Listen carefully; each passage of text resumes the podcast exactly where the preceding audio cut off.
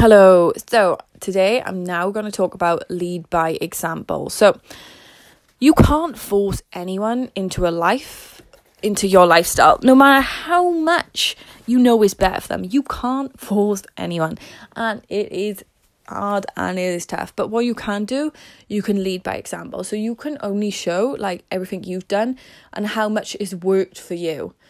So, for example, um, you know, I've obviously been re- ridiculously fit uh, for a couple of years. Even like with Brooke, everything I do, and it's it's only like after and people follow me on social media, and it's only after like a long period of time will they think, fuck me, okay, this girl is ridiculously consistent. I'll try whatever the fuck she's trying.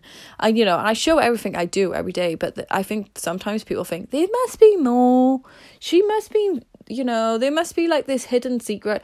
It's not. There is no secret whatsoever. What the secret is, doing it every day and being consistent with it. So I show everything I want to do. If you've ever got a question that you would want me to simplistically target, sorry, I've got a stutter. Um, I actually grew up with a stutter. Um, then just let me know. I can answer it wherever form you want. I can do it via a live, on a podcast, whatever works for yourselves.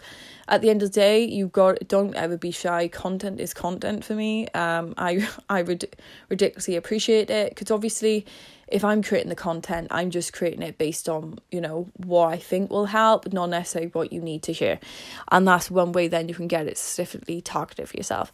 I hope it helps. Remember, don't force your life on other people. Don't lecture them. What's the point in it? It's a full time job saving yourself.